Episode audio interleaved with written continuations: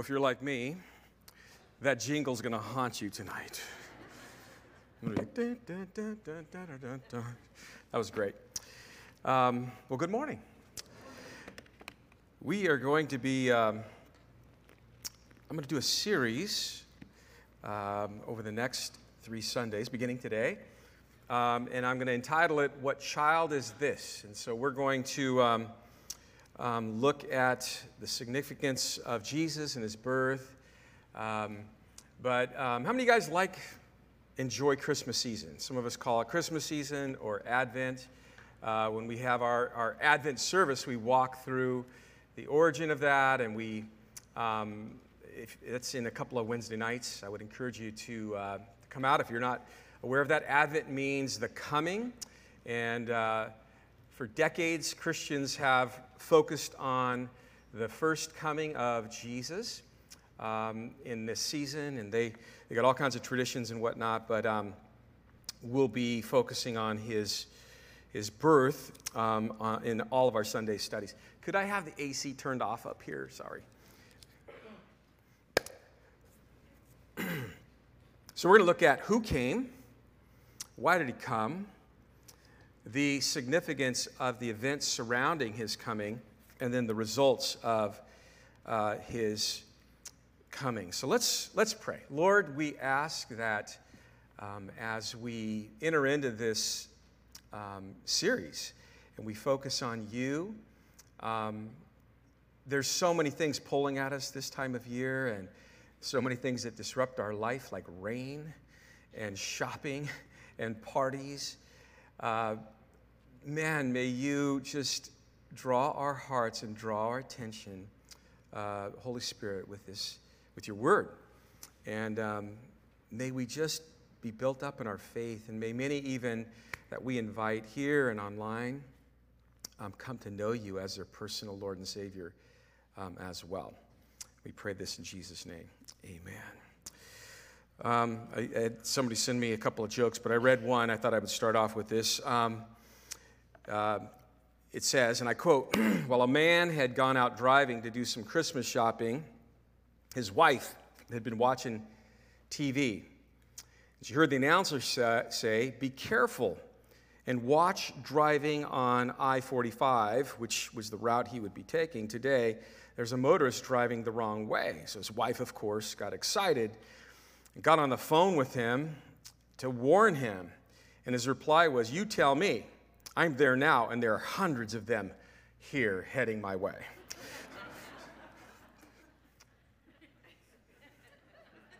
Just thought I would start off with that. Um, I, I, have some friends that have like some, I have one of those twisted sense of humors and whatnot, and they were talking about how kids this time of year get a little bit rambunctious and a little out of control, all the sugar, all the hype, and all of that. And um, they sent me this thing that said that they, they, uh, they learned, it's a family tradition now, and they pass it on to their kids and whatnot. But they learned that the best way to keep your kids in line during the Christmas season leading up to Christmas is um, you wrap a bunch of presents uh, under the tree, but you don't have anything in the presents. They're just empty boxes. And when they get out of line, you threaten them and you say, uh, if you get out of line, we're going to throw another one of these into the fireplace. So I thought that was really classic. I thought that would work. I, I, I, I, I, shouldn't have said that because I will laugh about that as I'm teaching now, but picturing uh, all of that. But who came? In the Old Testament, um, we see God's people over the centuries as they were postured as his people. And they were, they were waiting for their Messiah. All through the Old Testament, there was a focus on the Messiah and the hope that he would bring. And as God saw their desire, he would inspire men like, like Isaiah and Jeremiah to pen down incredible words of hope related to this coming Messiah.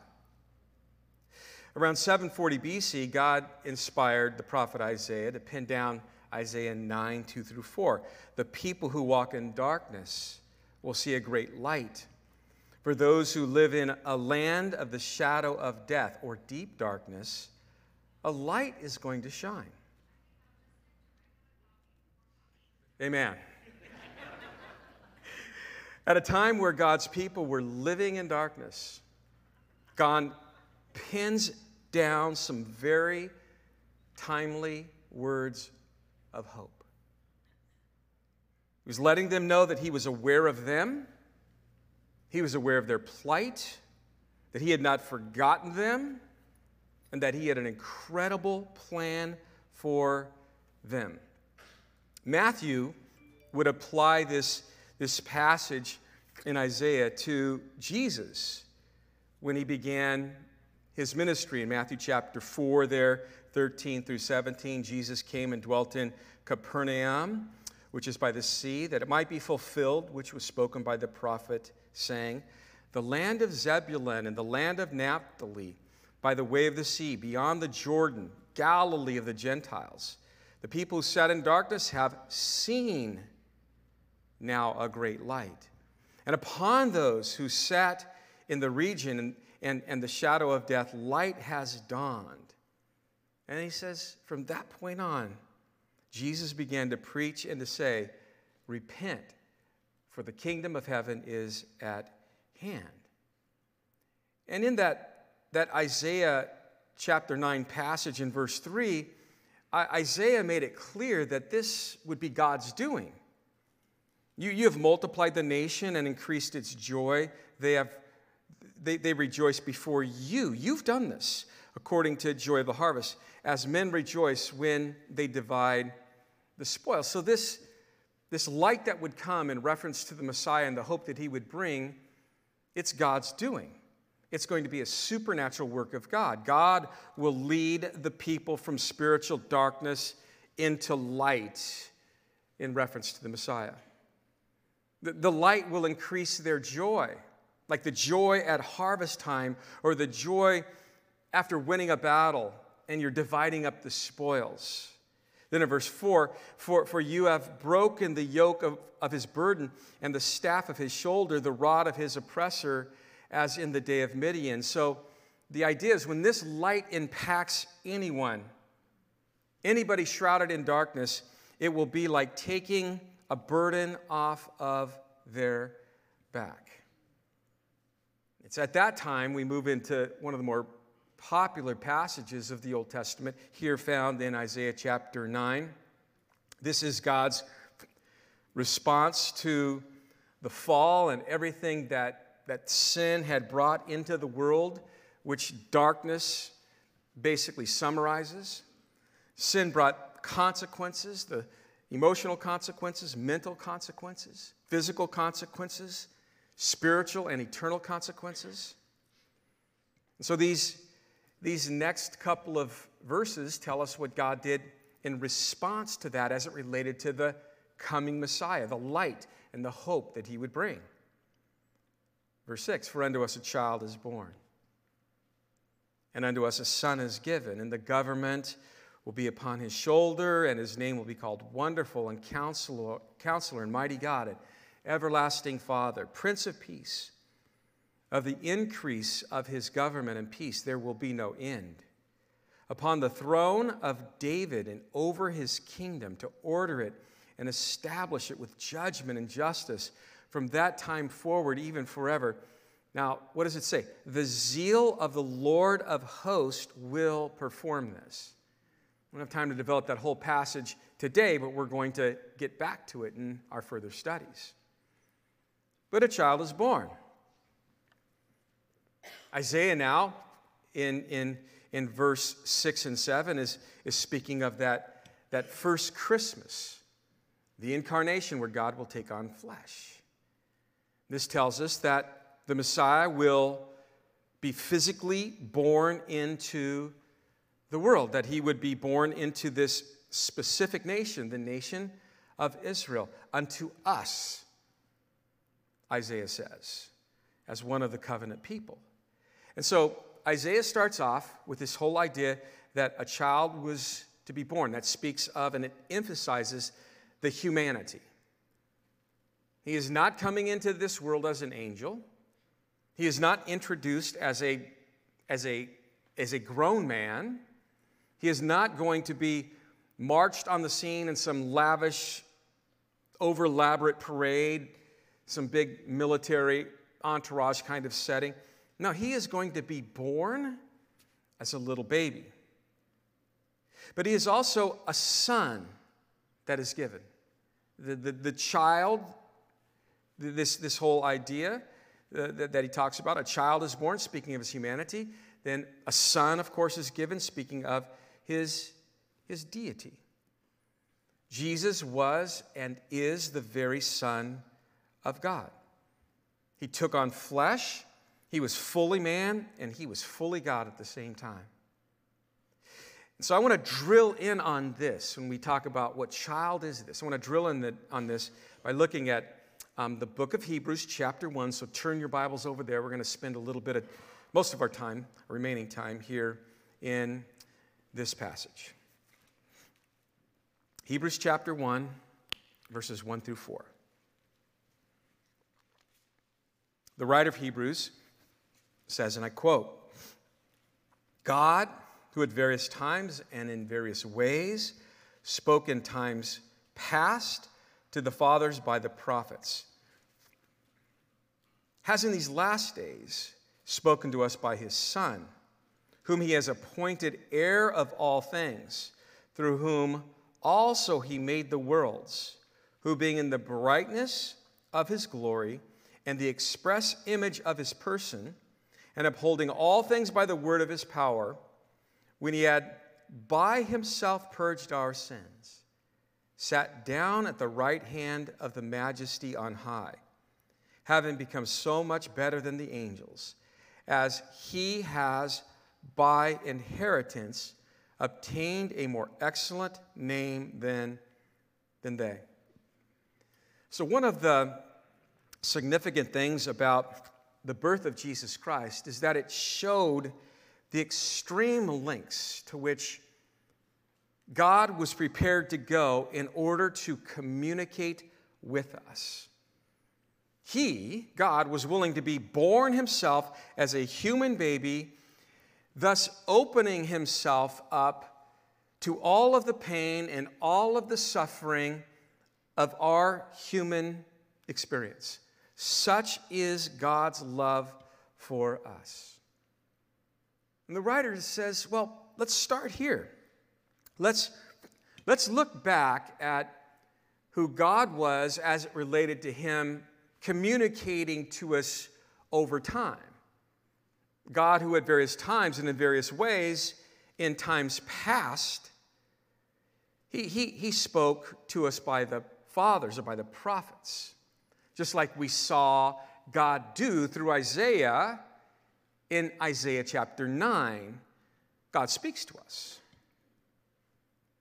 The God who has always been, and the God who is, and the God who forever will be, he speaks to us. What a wonderful thought that is. That God speaks to us, it, it implies amazing grace when you really think about who we are. When God speaks, He speaks to the world, to saint and sinner alike, to those who follow Him and those who reject Him alike. God speaks. In the days of Noah, God spoke the perfect words that a God rejecting world would need to hear in order to sustain their lives and spare them from judgment. He continued to speak in the face of their rejection for 120 years. We have a hard time living up to God's standards of such grace. When we are rejected or offended, we say, I'm not speaking to that person. You hear people define a strained relationship. When people ask them about that strained relationship, we are no longer on speaking terms, is a term that we will use to define a strained relationship. Aren't we glad that God hasn't done that?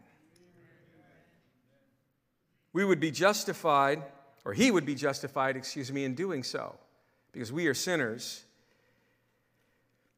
And we don't deserve to be spoken to, yet he speaks. And that he speaks specifically to each need, to each generation, to each era, to each circumstance means that he is ever aware and ever near. It means he's come down to our level to reveal himself and make himself known. What a wonderful truth this is that our God is here and our God is not silent, he speaks. In these verses, we see a contrast between how God spoke in times past and when the writer of Hebrews is now penning these words down, in contrast to now how God has spoken presently. To some, he spoke to, and, and to some, he spoke through as he looks, first of all, into the past. God spoke to Adam and Eve in the garden as he fellowshiped with, with them. God spoke to Noah as he gave him instruction as to the judgment that would come and as he gave him the detailed instruction as to what kind of boat he would need to build. God appeared to Abraham in, in human form there in, and, and, and, and to Jacob as an angel, and God spoke to both of them. In Exodus 19, verse 16, God spoke to his people at Sinai in thunder and lightning and with the voice of a trumpet. Whew, and they trembled. That same God who speaks spoke. When he spoke to Elijah in 1 Kings chapter 19, verses 11 through 12, there in Horeb, he spoke to Elijah in a still small voice. He's like, Go out, stand on that mountain. Behold, the Lord passed by, and there, there was a great and strong wind that tore into the mountains and, and broke the rocks into the pieces. But the Lord was not in the wind. And after that, there was an earthquake, but the Lord was not in the earthquake. And after the earthquake, there was a fire, but the Lord was not in the fire. And after the fire, there was a still small voice. God spoke to Moses through a burning bush. God spoke to Ezekiel in visions. God spoke to Daniel, and, and he spoke to him through dreams. God spoke to Balaam through a donkey. God spoke to his people and through his people. Amos gives us direct oracles of God. Malachi uses questions and answers that represent the heart of God from the very throne of God. Ezekiel performed these amazing miracles that had just rich symbolic meaning as God spoke through those miracles. Haggai preached sermons. Zechariah, mysterious signs, but God would speak. So God spoke to his people by visions and, and dreams and, and, and riddles, sometimes face to face. He spoke to them through his law, through his commands, through his warnings, through parables, through signs, through wonders, through sermons, through poetry and prophecy. All of this creative and, and varied communication dramatically demonstrated God's loving desire to communicate with his people. His communication was never boring. It was never inexplicable. It was never irrelevant. It was always revealing more of God and His ways. It was always in continuity with the previous words that God had been saying. It was always progressive and adequate to the time. It was always what people needed to hear. It was always suited for the situation and his communication quickened and empowered people to step out in faith in unimaginable ways. Abraham would lead his family to an unknown land, a land that would be flowing with milk and honey, a, a land where God would multiply his descendants more than the stars of the heaven because God spoke to him and Abraham believed and stepped out in faith. Moses would stand up before Pharaoh 10 times because God would stand up before Moses and speak to Moses and give direction to Moses as to what he was to say to Pharaoh. And he stepped out in faith as a result. Noah, again, as we referred to, would spend 120 years building a 450 foot boat because God spoke to him about coming judgment. And he believed that, and he began to build. Joseph would transition from one of Jacob's youngest sons, be sold into slavery, and rise to second in command to Pharaoh over all of Egypt because God would speak to him in dreams. A young shepherd boy would be used to take down a giant by the name of Goliath in the valley of Elah. He would find himself living in a place of prominence with the king of Israel. He himself be, be raised to that very position one day because he was a man that, that sought after God. He was after God's heart. He listened to God. God spoke to David. And, and, and his life was blessed in amazing ways as a result. Again, Daniel, he achieved and maintained mighty, massive integrity and power and influence in Babylon because God would speak to him.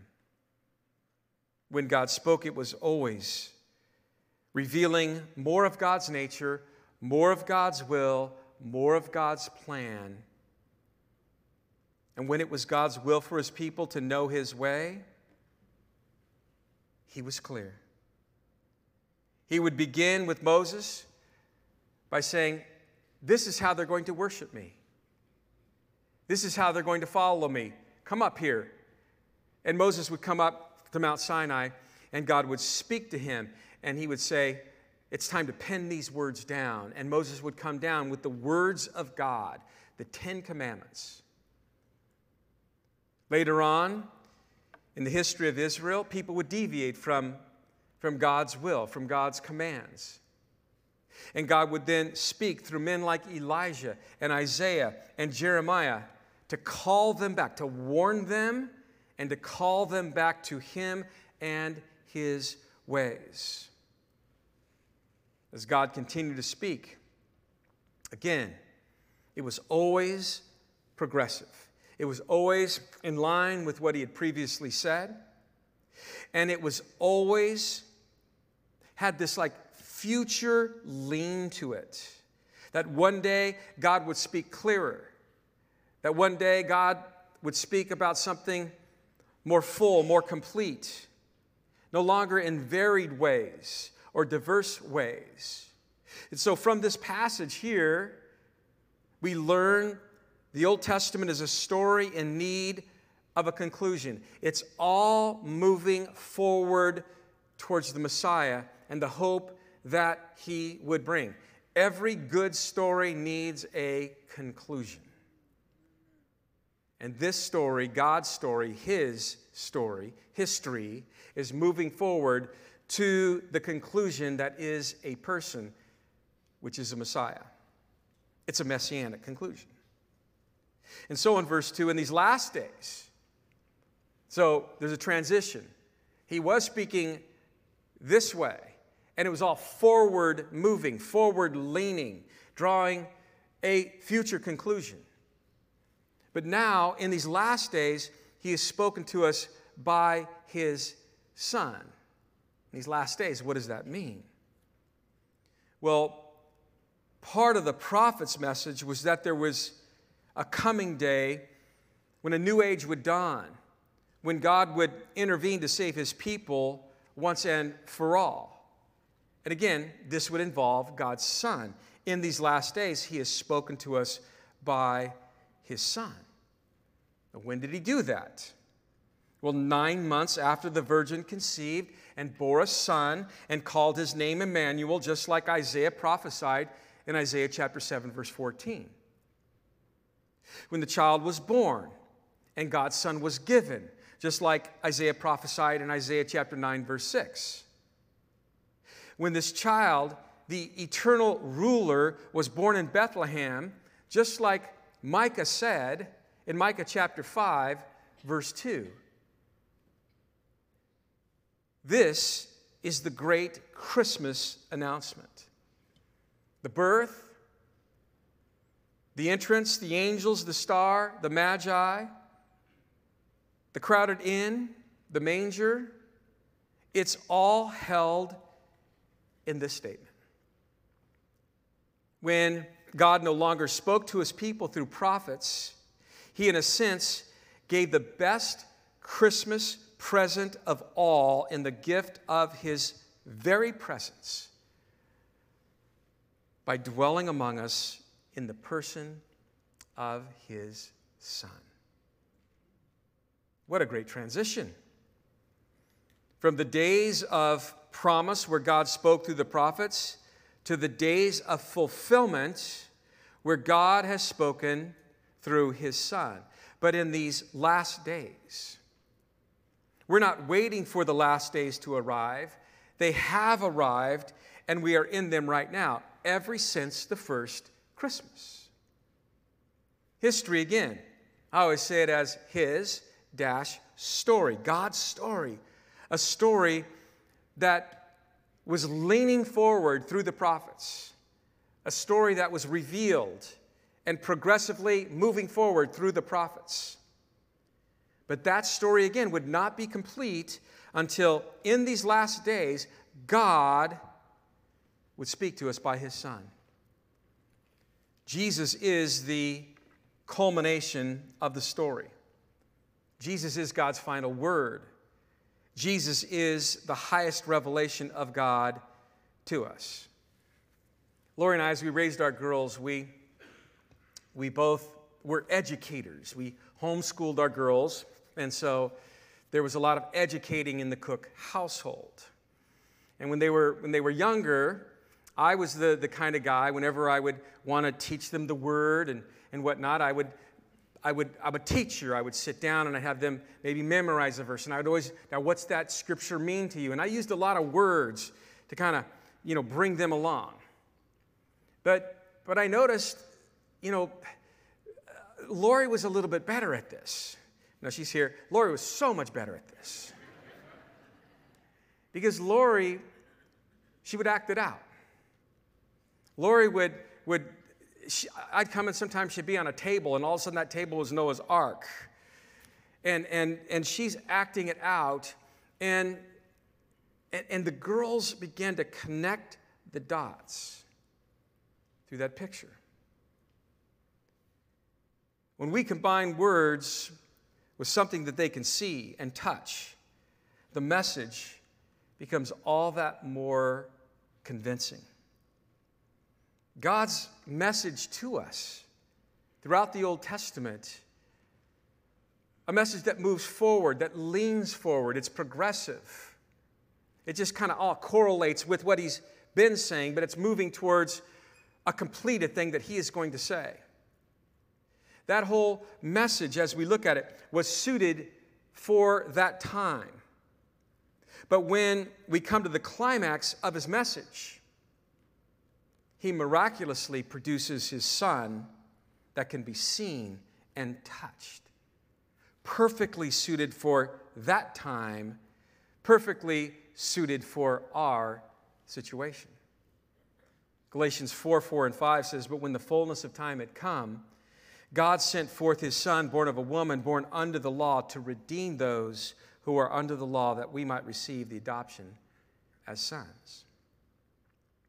I love how the author drills in on who this son is. What child is this?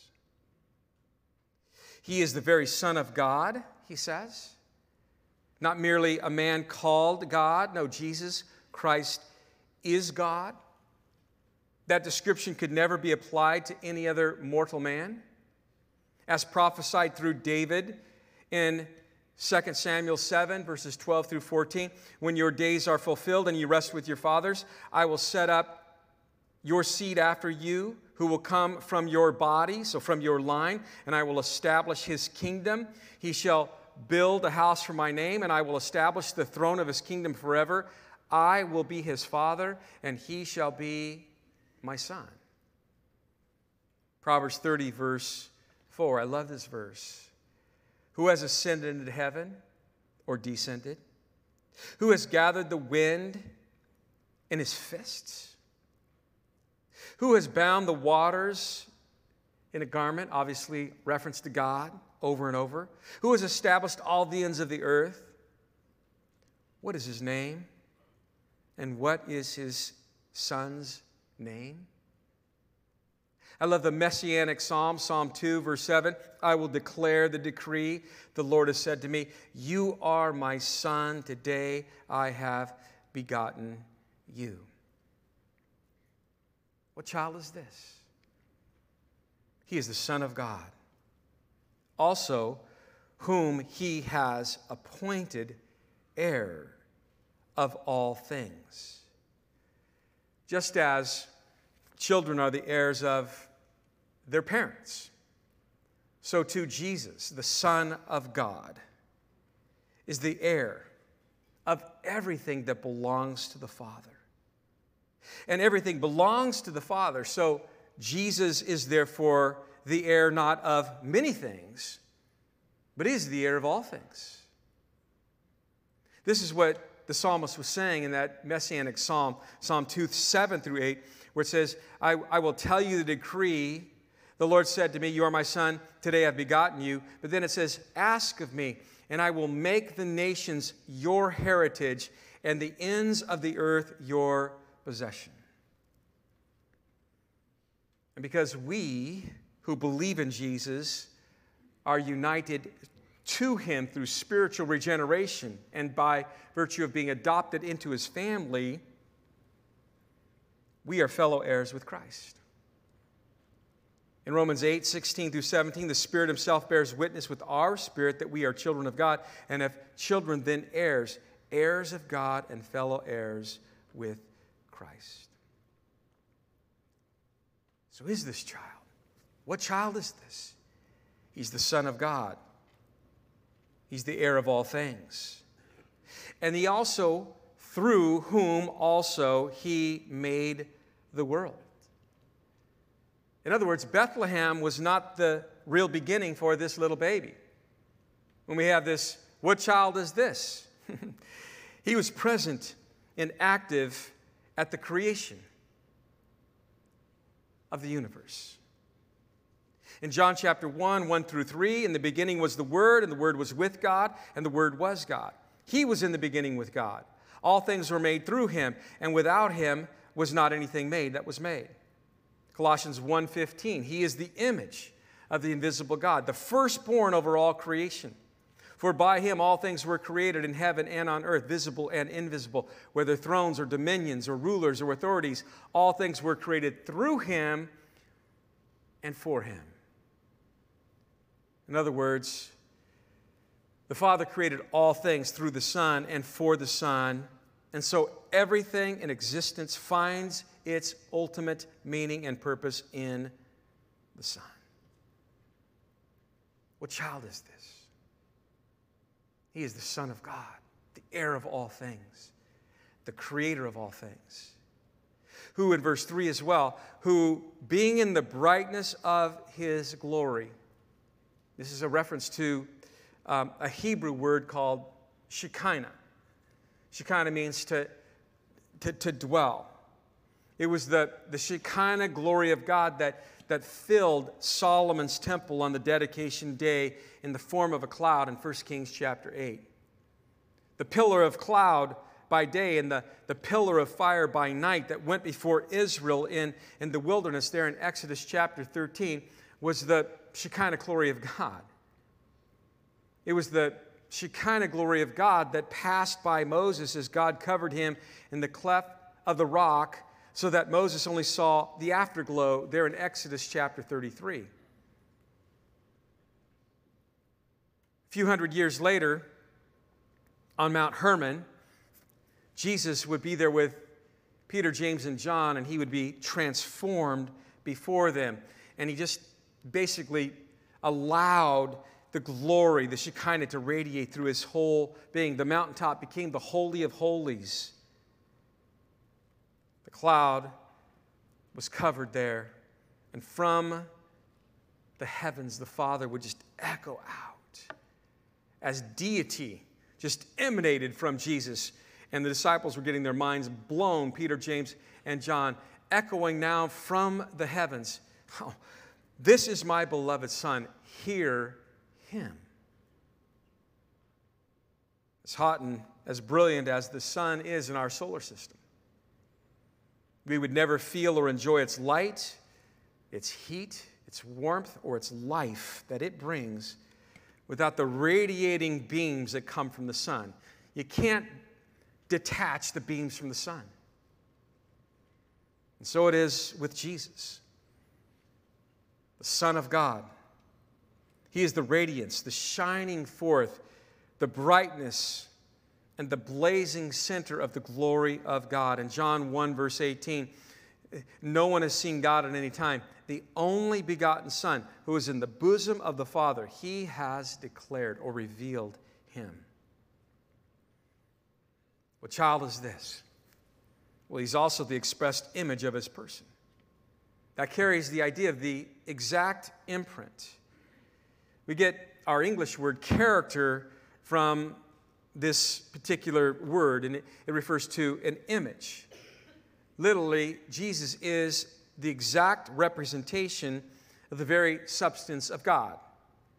Jesus is God made visible for us. Jesus is, in fact, God with a human face, that baby in the manger. Colossians 1:15 he is the image of the invisible God. The exact representation is what Paul was saying there. In Colossians 2, verse 9, for in him dwells all the fullness of the Godhead bodily. Again, this is one of the most powerful statements in the New Testament of Christ's deity. Another translation of the Greek says, In Jesus dwells permanently all the fullness of deity in bodily form. In him dwells all the fullness of deity, not part of it. Fullness is the Greek word pleroma. It means the sum total of all that God is, of all that God has ever done, his, his being, his attributes.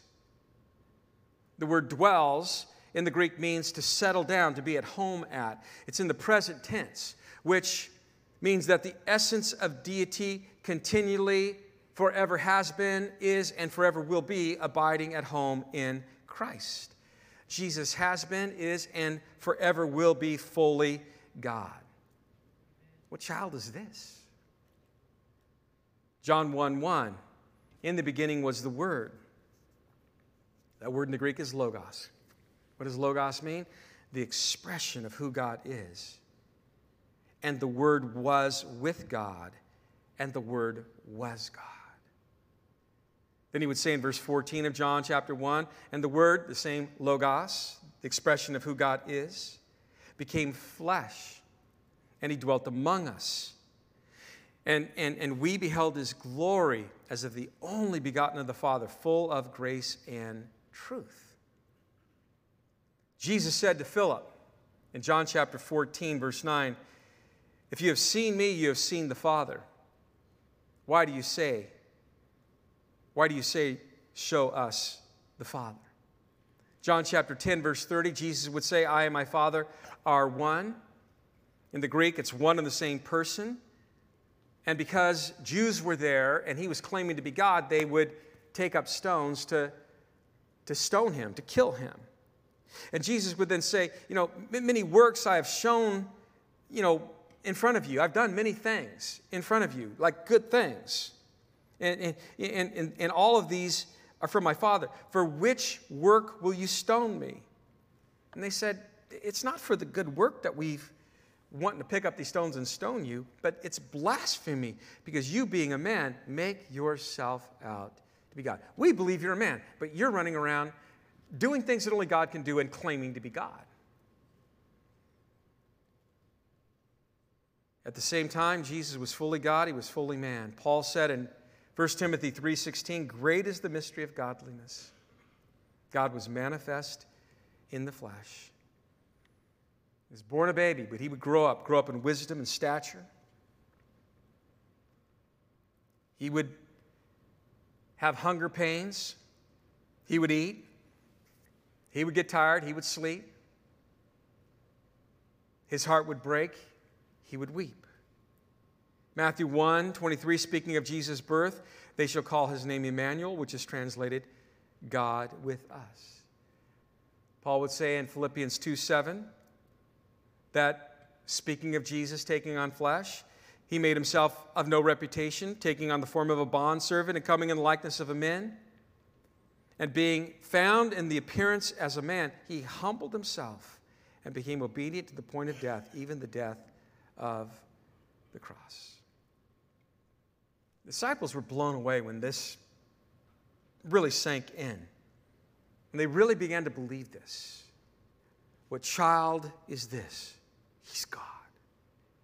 After his resurrection, remember, he, he said to Thomas in John chapter 20, 27, and 28, Reach your finger here.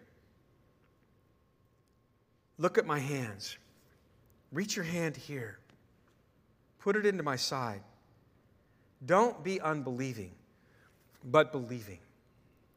And Thomas then, once he saw Jesus raised from the dead and put his hands in his wounds, said to Jesus, My Lord and my God. The dots were connected. What child is this? He's also credited here of upholding all things by the word of his power. Paul said the same thing about Jesus in Colossians 1 16 and 17. There, all things were created through him and for him. But then in verse 17, and he is before all things, he's eternal, and in him all things consist. He not only is the heir of all things and the creator of all things. But he sustains and upholds and supports and maintains all things. Teaching through Colossians 1, I always love going through that part of the, the scripture for people who are just kind of learning what that means that, that Jesus created all things, he's before all things, and in him all things consist, like he's holding it all together. Years ago, Coulomb's,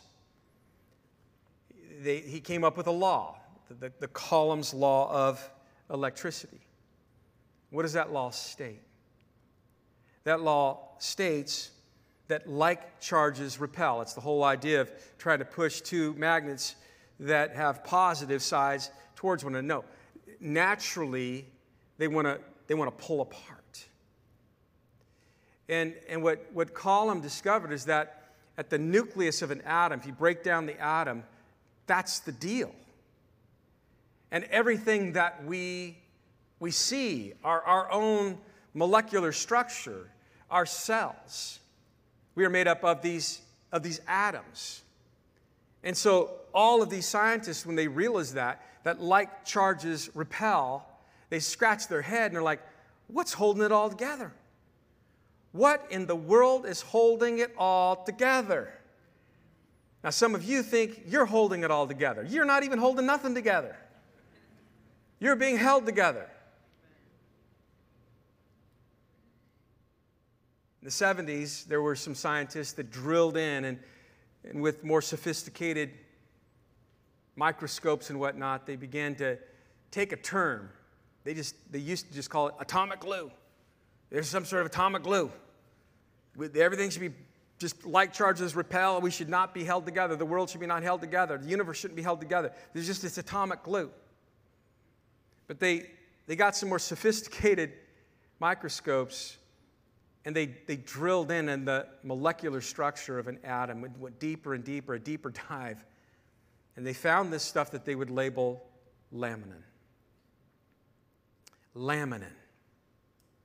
And under the microscope, if you looked at that, that molecular structure of what holds our cells together, it's in the shape of a cross. I like sermonizing these things. I like going, well, God definitely wants to be seen in his creation. Amen? Whether you look up at the heavens and go, whoa, that declares the glory of God, or whether we get, he gives us the ability to scientifically dive in deep and deep and deep to the point where we're looking at the most minuscule, microscopic parts of his creation, and there, that what holds everything together is somehow in the shape of a cross. Just kind of boggles my mind. One day, he who holds it all together is going to let go. 2 Peter chapter 3. And it's all going to be, the elements are going to burn with fire, at least the creation. And I like that in verse 11 of 2 Peter chapter 3. Therefore, since all of these things are going to be dissolved, in the Greek, lehud, loosened, what manner of persons ought we to be in holy conduct, in godliness? Well, what child is this? He would grow up, the creator of all, the sustainer of all. And in verse 3, he had by himself purged our sins, and sat down at the right hand of the majesty of God. The writer here, in examining what child is this, takes us through all the universe, then lands us on planet Earth, and brings our attention to the very purpose of what child of this is this being born on this planet. It's the purification, the redemption, the salvation of mankind. When he had by himself purged our sins, he sat down. I've taught on this many times. That just, it, it means that he's done. Remember Jesus on the cross? He says, to Tetelestai, it's finished. There's nothing more that can be added your salvation, your forgiveness, your eternal life in heaven with me. That is my work. It is not your work. And I've now completed it on the cross. It is finished. And there would be that time when it would be complete and it would be a visible statement when he sits down at the right hand of the Father. I want to close with just a couple of of thoughts. What child is this? Question mark. We've learned a lot this morning. We're just the tip of the iceberg. But what if this child had not come?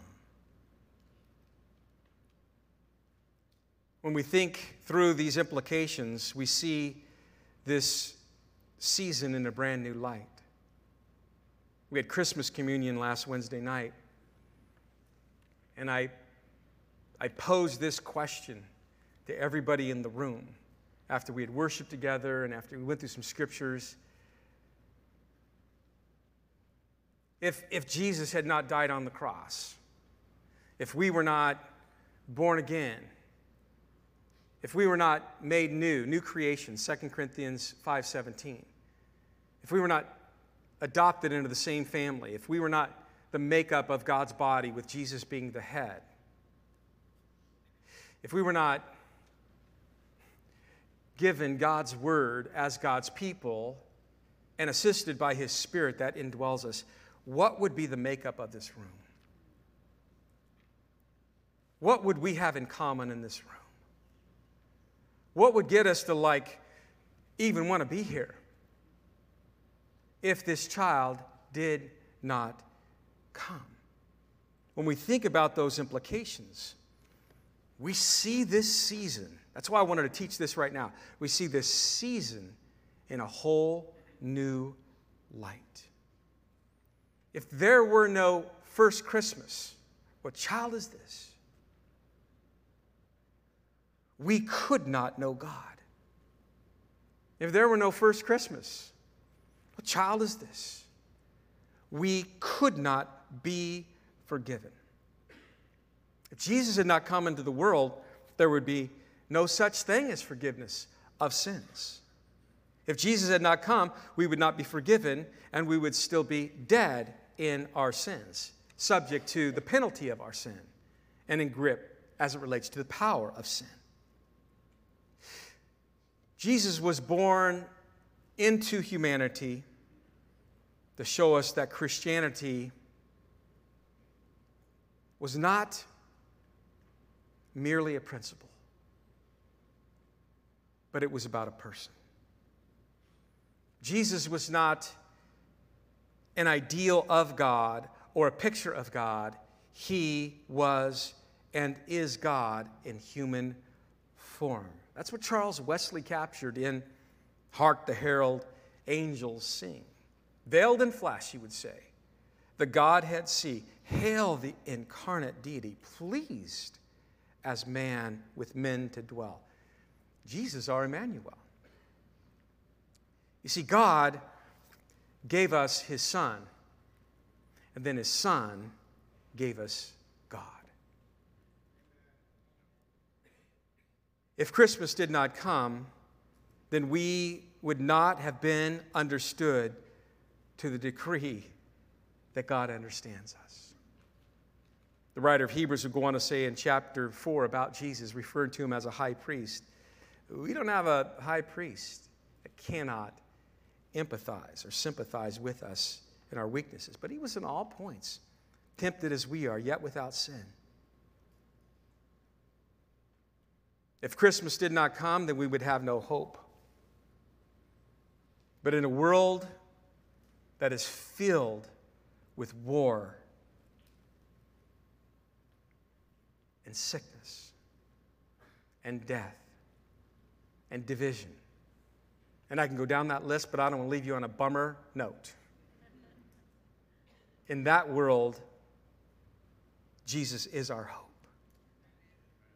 In a world where there's all kinds of wars, not just military wars, but wars, Jesus is peace.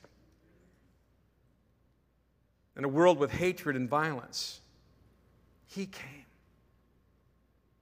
How does God look at hatred and violence? What's the character of God? What's the view of God? What's the heart of God towards hatred and violence? Well, we just look at God as He walked on the earth. And He loved, and He forgave. In a world that was guilt ridden by sin, He offered forgiveness. In a world of death, everyone's going to die. He offered life. Spiritual life now, abundant life now, and life beyond the grave. What child is this? It's the child that brings hope to a hopeless world. And He has offered us this gift of salvation because He loves us. He's offered us His hope because He wants to help us. But as you know, we need to receive this gift. What child is this? Jesus. Prayerfully, He's your Savior. And if He's not, receive Him now. Let's pray. Father, we thank you again for the opportunity to settle down as a church and focus in this season, moving forward towards our celebration Christmas Eve, Christmas Day this year. To just open your word and get our heart and our focus right. And for any here, Lord, or online that have never given their life to you, never accepted your gift, your free gift of salvation, I pray that right now in these closing moments, they would do just that. That's you. I would encourage you to pray to God, to talk to God, to come to Him on His terms right now and just say, Thank you, God, for revealing yourself to me. Thank you for speaking to me. Thank you for speaking to my situation because I'm a sinner and I need salvation. So tell Jesus now, I believe that you're God.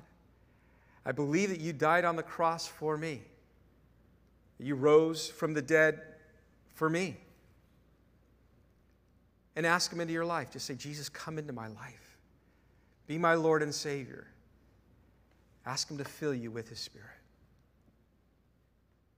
And in your way, you close out that prayer and continue talking to him and, and, and, and give your life to him. Lord, we we just pray a blessing upon this church in this season that you would pour out your spirit, that you would work through our busyness and be on the throne of our heart, be on the throne of our mind, be on the throne of our calendars, be on the throne of our pocketbooks, be on the throne of all of the gatherings that we're going to have.